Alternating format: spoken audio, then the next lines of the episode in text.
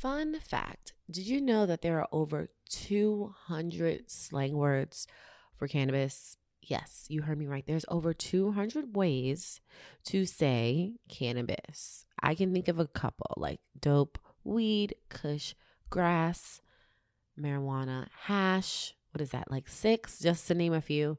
Can you name them all? Perhaps one of the most famous is also 420, which is what we're going to be talking about today.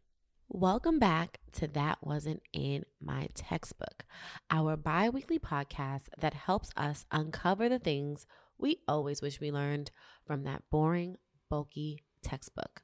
I'm your host, Toya, and you're now listening to season three, episode seven on the history of 420, where we're going to discover the true origins, the true roots of the term 420, and how it became code word for cannabis, and also how it became this historic day to roll up.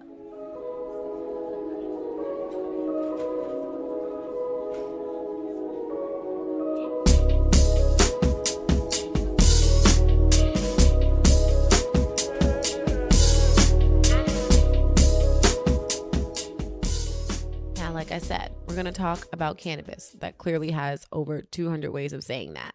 Today, we're going to talk about 420, which is today, the day that this episode is being released. And it's probably one of the most famous cannabis holidays. Many people who celebrate 420, aka the 20th day in April don't really know how 420 has become this unofficial but official weed holiday. So, we're going to get into all that in this solo dolo episode. Now, if you're new here, welcome. You're listening to one of the most out of the box history podcasts that really is the history class you never knew you always wanted to take. okay. And if you're an A1 from day one, welcome back to the podcast.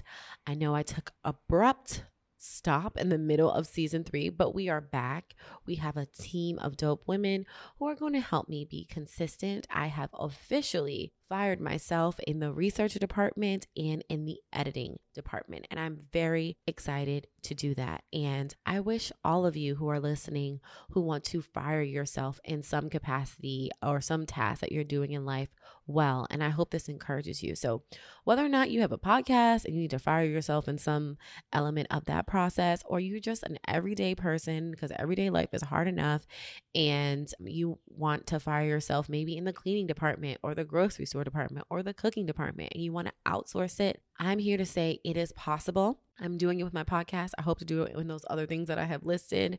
But yay to firing yourself if you're listening. You know, you can do it. So don't forget to drop some stars, five of them preferably, and a few lines in the comments. Leave us a review if you like what you hear today or you have listened to other episodes and you really like it. Okay, so that's enough. We've got what I've called the church announcements out the way. Back to the history of 420. Now, we know the podcast is all about celebrating people of color history, black folks, LGBTQ, all of that, right? We try to celebrate our history 365, not just when our months roll around. But for today's topic, if I'm honest, you know, this is a very non melanated history, but it's still very interesting. And because of the popularity of this day, I thought it'd be perfect to cover this topic. So, listen to today's episode if you're interested in understanding where this historic day of rolling up came from, 420. If you're interested in learning what has been done historically on 420, especially around the politics of making cannabis legal. And then also listen to this episode because at the end, I also shout out some great, innovative Black folks, Black companies that are a part of what they call the green rush, right? Legalizing weed, that are part of the green rush and that are really creating opportunities out of the box, like products. And so While the history of 420 and the word 420 is very non melanated, the episode does talk about the significance of 420 and what has been done around these days politically to make sure that Black folks are included and a part of this, to talk about, you know, prison reform around weed and all that other stuff. So keep listening. It's very interesting, I promise. Let's talk about some theories. Like, contrary to popular belief, the number 420 is not a police radio code. A lot of people think that for cannabis. Although some jurisdictions of law enforcement use the code 420 for juvenile disturbances. So, if you think about it, we could see how that tale that 420 was a police radio code, where that all came from. Some folks also believe that 420 is a number of active chemicals in cannabis. Others think that is based on tea time in Holland. Some also go as far to say that Bob Dylan, you know, one of the hippies of the time who clearly smoked cannabis, had a hit song called Rainy Day Woman number 12 and 35. And if you multiply 12 by 35, it equals 420. And that's how we got 420. And like, that is really some shit that people would think about when they're high. You know, you start overthinking things. That is not it, y'all. But what is the real tea, the real story behind this famous pot partaking holiday. So, in today's episode, we're going to have to take a trip back in time to the disco era, to the hippie era of the good old 70s, and learn about the history of 420. And of course, it makes sense that this day kind of came about, you know, during the disco era. So we have 420 the number, we have 420 the time, AM or PM, we have 420 the date, and it's all cannabis slang for rolling up, especially even around the time of 420. And it also refers to the cannabis oriented celebration that takes place annually, like today, the day that this episode is released on April 20th, which is 420 when it's like in the US form of the date. In locations in the United States, where cannabis is illegal, cannabis dispensaries will often offer discounts on their products on this famous, dare I say, historic date. So, you know, if you participate in cannabis, I would suggest going online, going to your dispensary, and capitalizing on the discount because the taxes on cannabis is crazy. But that's that's a different story for a different day. 420 has a storied place in cannabis history. So, have you ever wondered why people celebrate 420? Although several theories have emerged over the years, and we talked about them a little earlier, the holiday's origin can be traced back to the California town of San Rafael, where in the fall of 1971, five high school friends known as the Waldos heard of an abandoned plot of pot plants in California's Point Reyes Forest. Now, this group of kids, they called themselves the Waldos because they typically hung out on this spot, on this wall outside of their school. The Waldo crew was made of five white guys Steve, Dave, Jeffrey, Larry, and Mark. And they designated this place on their high school grounds that was by a statue of some guy named Louis Pasteur as their meeting place. And they met there after sports, which was at what time, y'all? What y'all think? 4:20 p.m. was their meeting time. Dave was one of the five Waldos, and he told Time magazine in 2017 that we got tired of the Friday night football scene with all the jocks. We were the guys sitting under the stands, smoking a doobie, wondering what we were doing there. End quote.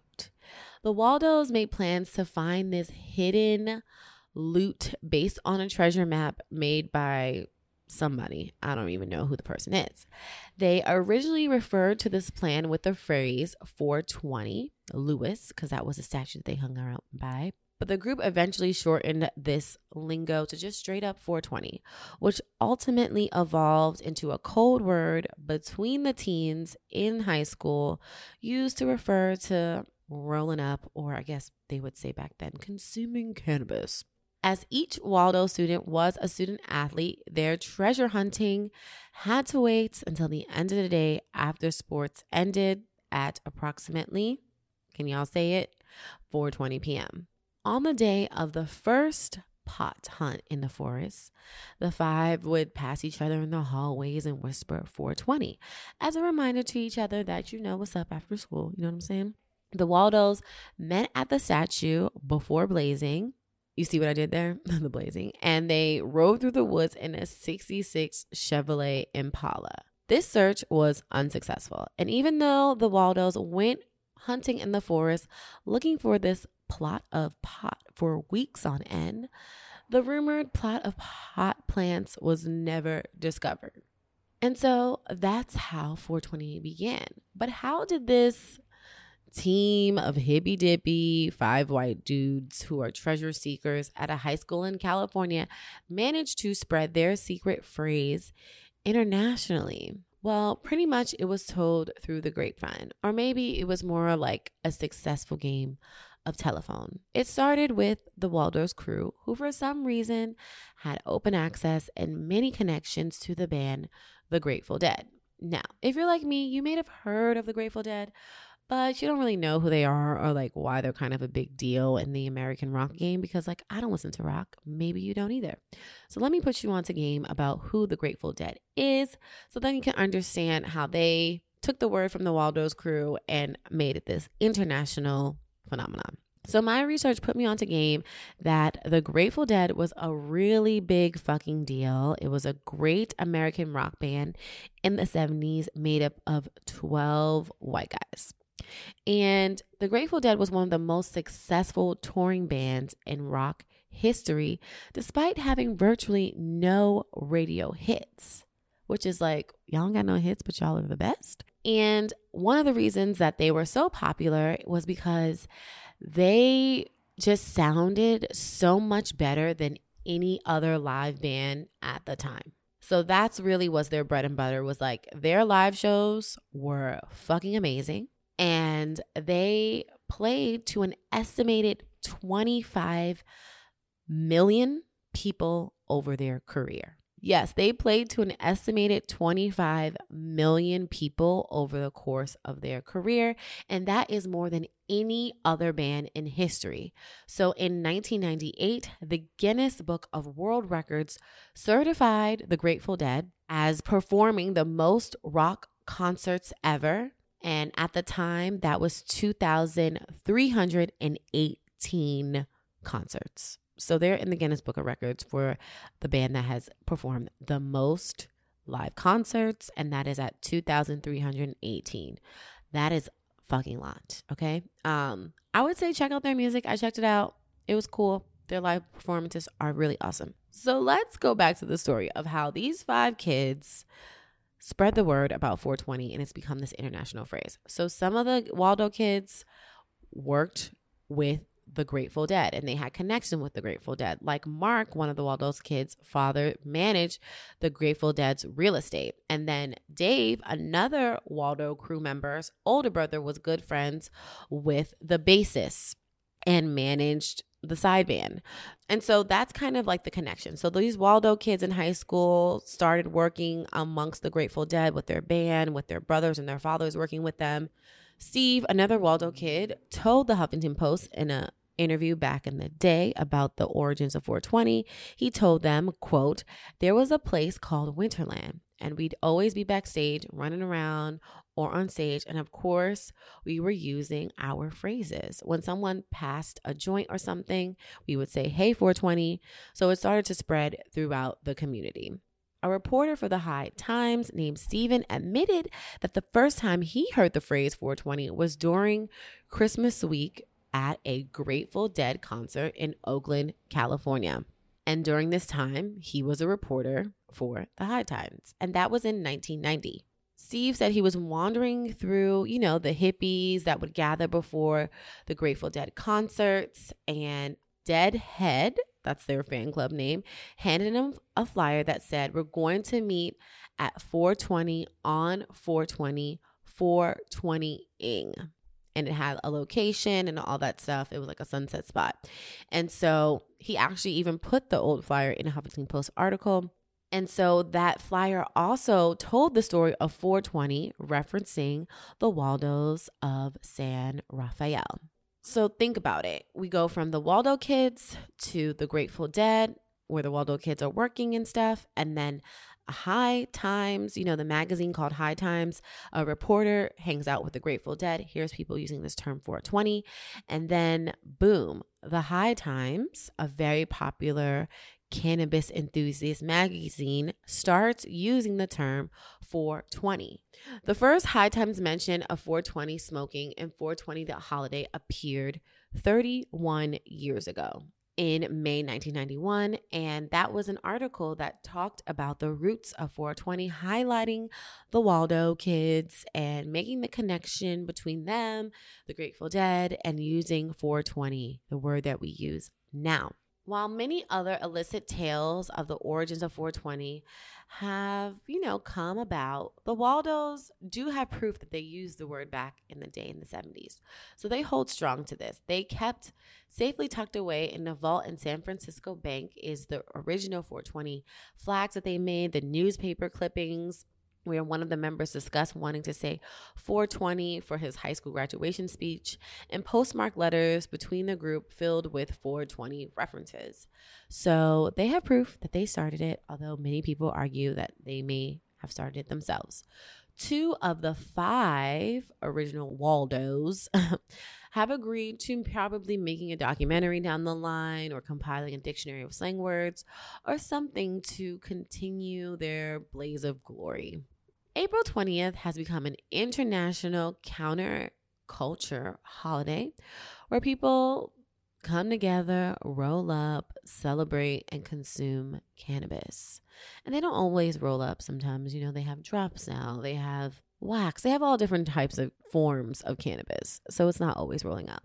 But many of these events on 420 around 420 also have a political nature and people are kind of using it to advocate for the legalization of cannabis Vivian McPeak, a founder of Seattle's Hemp Fest, states that 420 is half celebration and half call to action.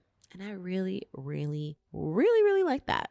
Today, the unofficial holiday is celebrated worldwide as cannabis continues to be decriminalized and legalized around the world. It is on this day that many cannabis people also use it to protest and civil disobedience by gathering in public to smoke at 420. When the California legislature named the medical marijuana law in 2013, the voters had passed the bill and the bill was named SB 420. No one really takes credit for it because I think it's kind of weird as a politician, but it kind of makes sense and I appreciate it. Here in America, really North America, people observe this holiday at several locations. In New York City, my hometown, there's usually something in Washington Square Park in Manhattan. In Boston, something usually pops off in Boston Common. In San Francisco, they have a hippie hill in Golden State Park where they do you know their 420 celebrations and the list goes on and on denver has something in the Civic Center Park all that. You know, people are really celebrating. And there are plenty of 420 events that are happening every year, even to this day. One of the biggest pro pot rallies is an annual smokeout on the campus of the University of Colorado at Boulder, which is cool. Last year, there was a launch of an international Peter Tosh Day hashtag Peter Tosh 420, which celebrates the cannabis activist and reggae artist. Tosh was a founding member of the Wailers, Bob Marley's band, and a Grammy winner who was also an advocate in a series of anti apartheid campaigns. He spoke for the voiceless and advocated for the liberation of Africa. Sadly, he was murdered in 1987 during a home invasion at the age of 43. But they still had a celebration around him. The festival wanted to safely bring everyone together for a virtual connected celebration. It featured prominent cannabis growers, entrepreneurs, enthusiasts, licensed distributors, culinary infused artists, policymakers, legal and medical professionals, and various artists and celebrities. So that's like one of the most recent cannabis celebrations. And people celebrate 420 in many different ways. Some people like to watch movies. Some of the best flicks listed to binge watch with your friends include Half Baked, All About the Benjamins, Friday, um, Harold and Kumar go to White Castle, The Basketball Diaries. I've never even heard of that. Crazy Stupid Love, The Pursuit of Happiness. I would not watch that. Hi, I don't know why this is on this list. Anyway, I found this list online, these are some of them, and I don't agree. They even list The Devil Wears Prada as a good movie to watch on 420. What? Okay. So, yes, you can do something on 420. And then, you know, there's some other activities that you could do, like be creative, color, do some self care, using some infused cannabis products, all that other stuff. It's really, really all up to you. But on another note, outside of just celebrations, it's impossible to celebrate the progress of the 420 movement um, in the 420 day without acknowledging and addressing the cruel and unjust impact of the war on drugs in the US. As I mentioned in previous episodes, like the history of cannabis, which you could check out today as well, in 1937, there was this Marijuana Tax Act that basically prohibited cannabis throughout the US. And there was this guy named Harry back in the 30s he was the head of the Federal Bureau of Narcotics, and he was pretty much an asshole. And he claimed that weed led to jazz and it made white women want to have sex with people of color. And he even once said that reefer, oh, there's another word for cannabis, makes darkies think they're as good as white men, end quote. And instead of calling it cannabis, the more common name for it at the time, he called it marijuana, an effort to associate it with Mexican immigrants and to spark the fear that many white Americans who were racist had. You know, Harry really demonized cannabis with fear mongering and, like I said before, a lot of bigot rhetoric. And he really attacked jazz and almost the entire, really, the entire Black American culture. Then we fast forward to the 1970s when the Nixon administration and the harmful effects of the war on drugs, and thus the crippling disproportionately of how cannabis impacts Black communities, is born. And unfortunately, we still see this today. According to a study done by ACLU, Black people are 3.8 seven three times more likely to be arrested for cannabis related crimes than white people, though cannabis usage is fairly equal across racial lines. As consumers and business owners increasingly you know, talk about the benefits of cannabis and talk about the pleasures and stuff like that. It's important that these profits are, I don't know, equally distributed to Black Americans and people of color. And so a lot of talk has been that if we're decriminalizing cannabis, what is going to happen to all the folks in prison that have been locked up for selling cannabis now that we are acknowledging that it isn't harmful and that it does, in fact, have some medical benefits? It's not all about getting high, although, if getting high is what you want to do, there is nothing wrong with that. So that's just something that always comes up for me when I think about 420 and celebrate 420 and see all these things. And like, even as a New Yorker who moved to LA before, you know, they even decriminalized it in New York, it was very weird for me to be able to walk into a dispensary and have people like openly talk to me about weed and what kind of high I want and yada yada yada and I mean being like I what about all the black folks who are in jail for this? Like now there's actual stores and people can sell it and people can even travel with it in some cases right? And it's not that big of a deal. Are we going to how do we give people their time back and their life back? That's just something I think about and I don't have the answers to. But I, you know, of course, I could not talk about 420 and the celebration and the history of it without talking about the large amount of Black folks that are in jail for this very thing that we celebrate and that we, many of us, openly smoke, um, depending on what state you're in. So there's that. And I think there is even some privilege in the history of 420, right? These five white dudes, teenagers, you know, just having a good time, smoking weed on a wall in their high school. I don't know if that could be an experience for a black person, you know, or black group of boys, you know, who are always seen as threatening. So we can, you know, even see the privilege in that. It's a great story. It's really cool how it came about and passed along through people. But it's also like, you know, there's a lot of questions and a lot of things amongst the celebration that are a lot more serious. So let me shout out a couple of people who are really making impact in the Green Rush. And I think a lot of them are also advocating and trying to address some of this you know, issues around prison reform for people who have been locked up, black people have been locked up for cannabis. So while this day is so cool and is about celebration, there is some underlying things that we have to talk about and address.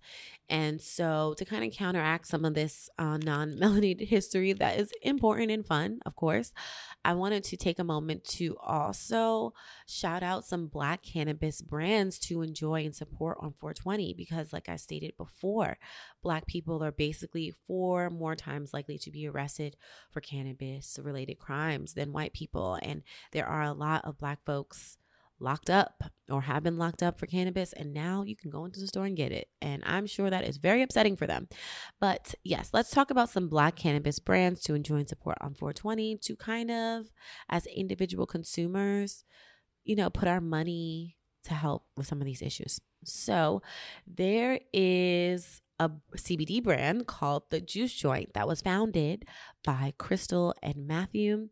And they brought together their two distinct knowledge bases. One had like a science pharmaceutical background, the other one had a love from the music industry. And so they created, they started selling these healthy, handcrafted CBD infused juices that are rich in vitamins and they have like a CBD moss. It's called the Juice Joint. It is in Philadelphia and they ship, guys, they ship worldwide. So I'm actually probably going to put in an order myself because I don't really think I've heard of like a CBD infused, like healthy juice drink. So I'm gonna try that. There's also CBD, well, cannabis company called Ardent Cannabis. It was founded by Shanel Lindsay, and she created her signature product called Nova, and she created it out of necessity. When she began using cannabis over a decade ago to treat her chronic health issues, she learned how to like decarbonoxide weed, and it's a process of like finally grinding up cannabis and toasting it to activate the THC and that perfectly dosage edibles easily. I don't know, I can't say that properly, but you get what I'm saying.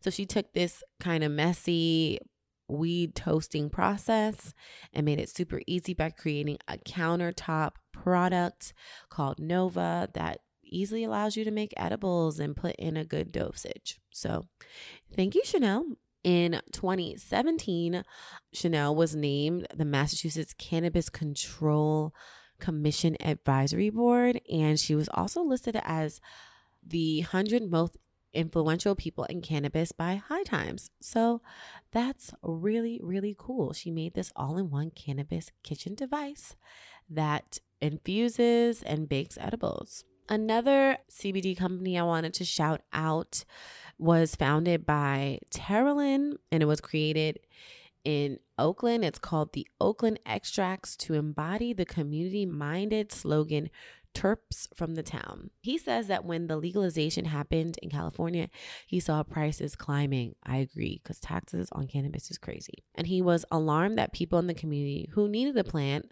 the most would be priced out both as consumers and as entrepreneurs. So Terralyn has over 15 years of experience in cannabis and helped establish Oakland Extracts as a brand to watch with its signature cookie crumble wax. Mm, that sounds lummy. But as a black owned business, he explains it was difficult to raise enough capital to compete with other companies overtaking the area. The brand almost didn't make it, but a partnership with Gillette Extracts allowed for the relaunch in 2020 with excellent results. Now, Oakland Extracts small batch top quality products, which include wax and shatter, are taking Californians by the storm and giving back to the community by supporting local organizations such as veteran cannabis support groups and women support groups, which mentor people, women, and entrepreneurs of color looking to progress in the industry. There are so many other Black businesses out there to show your love and support 2 on 420. So let me know in the comments what are your favorite brands. Like, and when I say comments, that means on Instagram, Twitter, if you listen to the episode, what are your favorite Black owned cannabis brands? And so that is the conclusion of this episode of season three, episode seven on the history of 420. Now, I have sprinkled my thoughts throughout this episode, but I learned so much. I was kind of familiar with the history of 420 because I had read it before because I didn't want to do an episode probably like last year about it. And I was like, ooh, this is so white. This history is so white. But I still think it's really interesting to talk about and to know because it's such a popular day. So it's like, why not understand where it came from? And then I think his 420 while it started out as a day for like these four white bros to like hang out and to search for this weed treasure in the forest, it has evolved, right? As we have evolved, as the legalization of cannabis has evolved into a more political day, a day to acknowledge the injustice around cannabis that are happening to Black people in particular, as a way to advocate for the legalization for it, as a way to highlight the medical benefits of cannabis. So, it's really interesting to see how this day has evolved, right? And to learn that together as a group. And not I don't know, it's not lost on me that like every time I smoke, you know, especially living here in California, every time I go into like MedMen, which is like MedMen is like the Apple store of weed. And some people love it and some people hate it. I'm a little indifferent. But you know, you go into places like MedMen and these dispensaries and they're like, oh, what kind of high do you want? And, you know, sativa and indica, and they're able to explain it to you. And, you know, they even have stuff for pets. Like I've given my dog CBD when we've traveled before. So that's cool. And like they have drinks and just to see all these different forms of how you can consume cannabis and whether you want THC or CBD. And just like, it's just been mind blowing. It's been mind blowing to experience. It's been mind blowing to try some of these things. And, you know, it's not lost on me that there is a lot of things that need to be done to make sure that Black folks are included in the gold rush because, like I highlighted from one of the businesses, it takes a lot of capital to start, you know, to get a license and to invest. And so I know there's a lot of programs out there that are like, we're helping people who've been locked up brown people in particular who've been locked up, black people in particular who've been locked up around cannabis to get licenses to sell legally. But like, do they have the capital to do that? Do they have the capital to keep up with the licensing and all that other stuff? So there's still a lot of underlying things that need to be ironed out and addressed amongst making sure that Black people have a seat at the green table. And so that's just my thoughts on it. I'm still processing, I'm still learning around cannabis and what's happening out there, what people are doing. But I know for me, as a consumer, as a person who likes to shop, as a person who likes to amplify black owned businesses the first and number one thing that i can do that's very like low level and easy would just be to support black owned businesses in cannabis. And so i'm going to take some time today to look up some black owned brands whether locally for me out here in california or people who sell. Like i definitely want to try the juice joint in Philadelphia. I'm happy they ship. I'm going to put in an order. I want to try some things because I have recently stopped smoking. I wasn't having a good relationship with weed. It was making me kind of like anxious and stuff like that. And then I recently started trying CBD. So I think my body and I don't agree with THC. I've been smoking since high school. Sorry, mom, if you're listening to this. And I think my body just doesn't react to it the same. And I'm not really enjoying the head high that THC provides or gives you. And a lot of the stuff out here, especially in California, is like super like strong, super potent. And I'm like, I am not trying to be in Mars. I'm trying to just feel a little buzz on Earth. So, with that being said, I have switched to CBD. I've been smoking CBD um, pre rolls. If you've seen them in my stories, I don't really want to shout out the brand because I don't really know anything about the brand to shout it out. So I've been smoking CBD. I've been enjoying it. My dentist recently told me that I need to stop smoking because even smoking marijuana affects your bones, like your teeth bones or something. So I'm going to transition over to drops. but I say all that to say that I smoke CBD now, not THC, and I really enjoy it. So if you are someone out there who may be having that same relationship with um, cannabis right now and you are like not enjoying THC, I would say switch over to CBD if that's what you want to do or cut it off cold turkey. But I've been loving CBD. It's been helping me with my anxiety. It's the first time that I feel like I can actually smoke and work because I'm not getting that head high that THC offers. So, yeah, I don't know. I just went on a tangent about CBD and THC, but I think the history of 420 is very interesting and I have a lot to sit with around what I want to do besides just buying to advocate for Black folks in this area, in the Green Rush. And so, as usual, you know, this is the end of the show. So, as usual, I always encourage you to check out the show notes.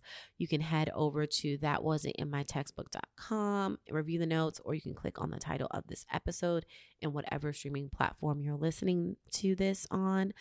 I also just want to thank you so much for listening. Like I said earlier in my church announcements, I know I have been inconsistent, but change is going to come. Okay, it is here. So I'm very excited to be back, to be doing the thing that I love, which is talking about history in this mic to people who are out there listening.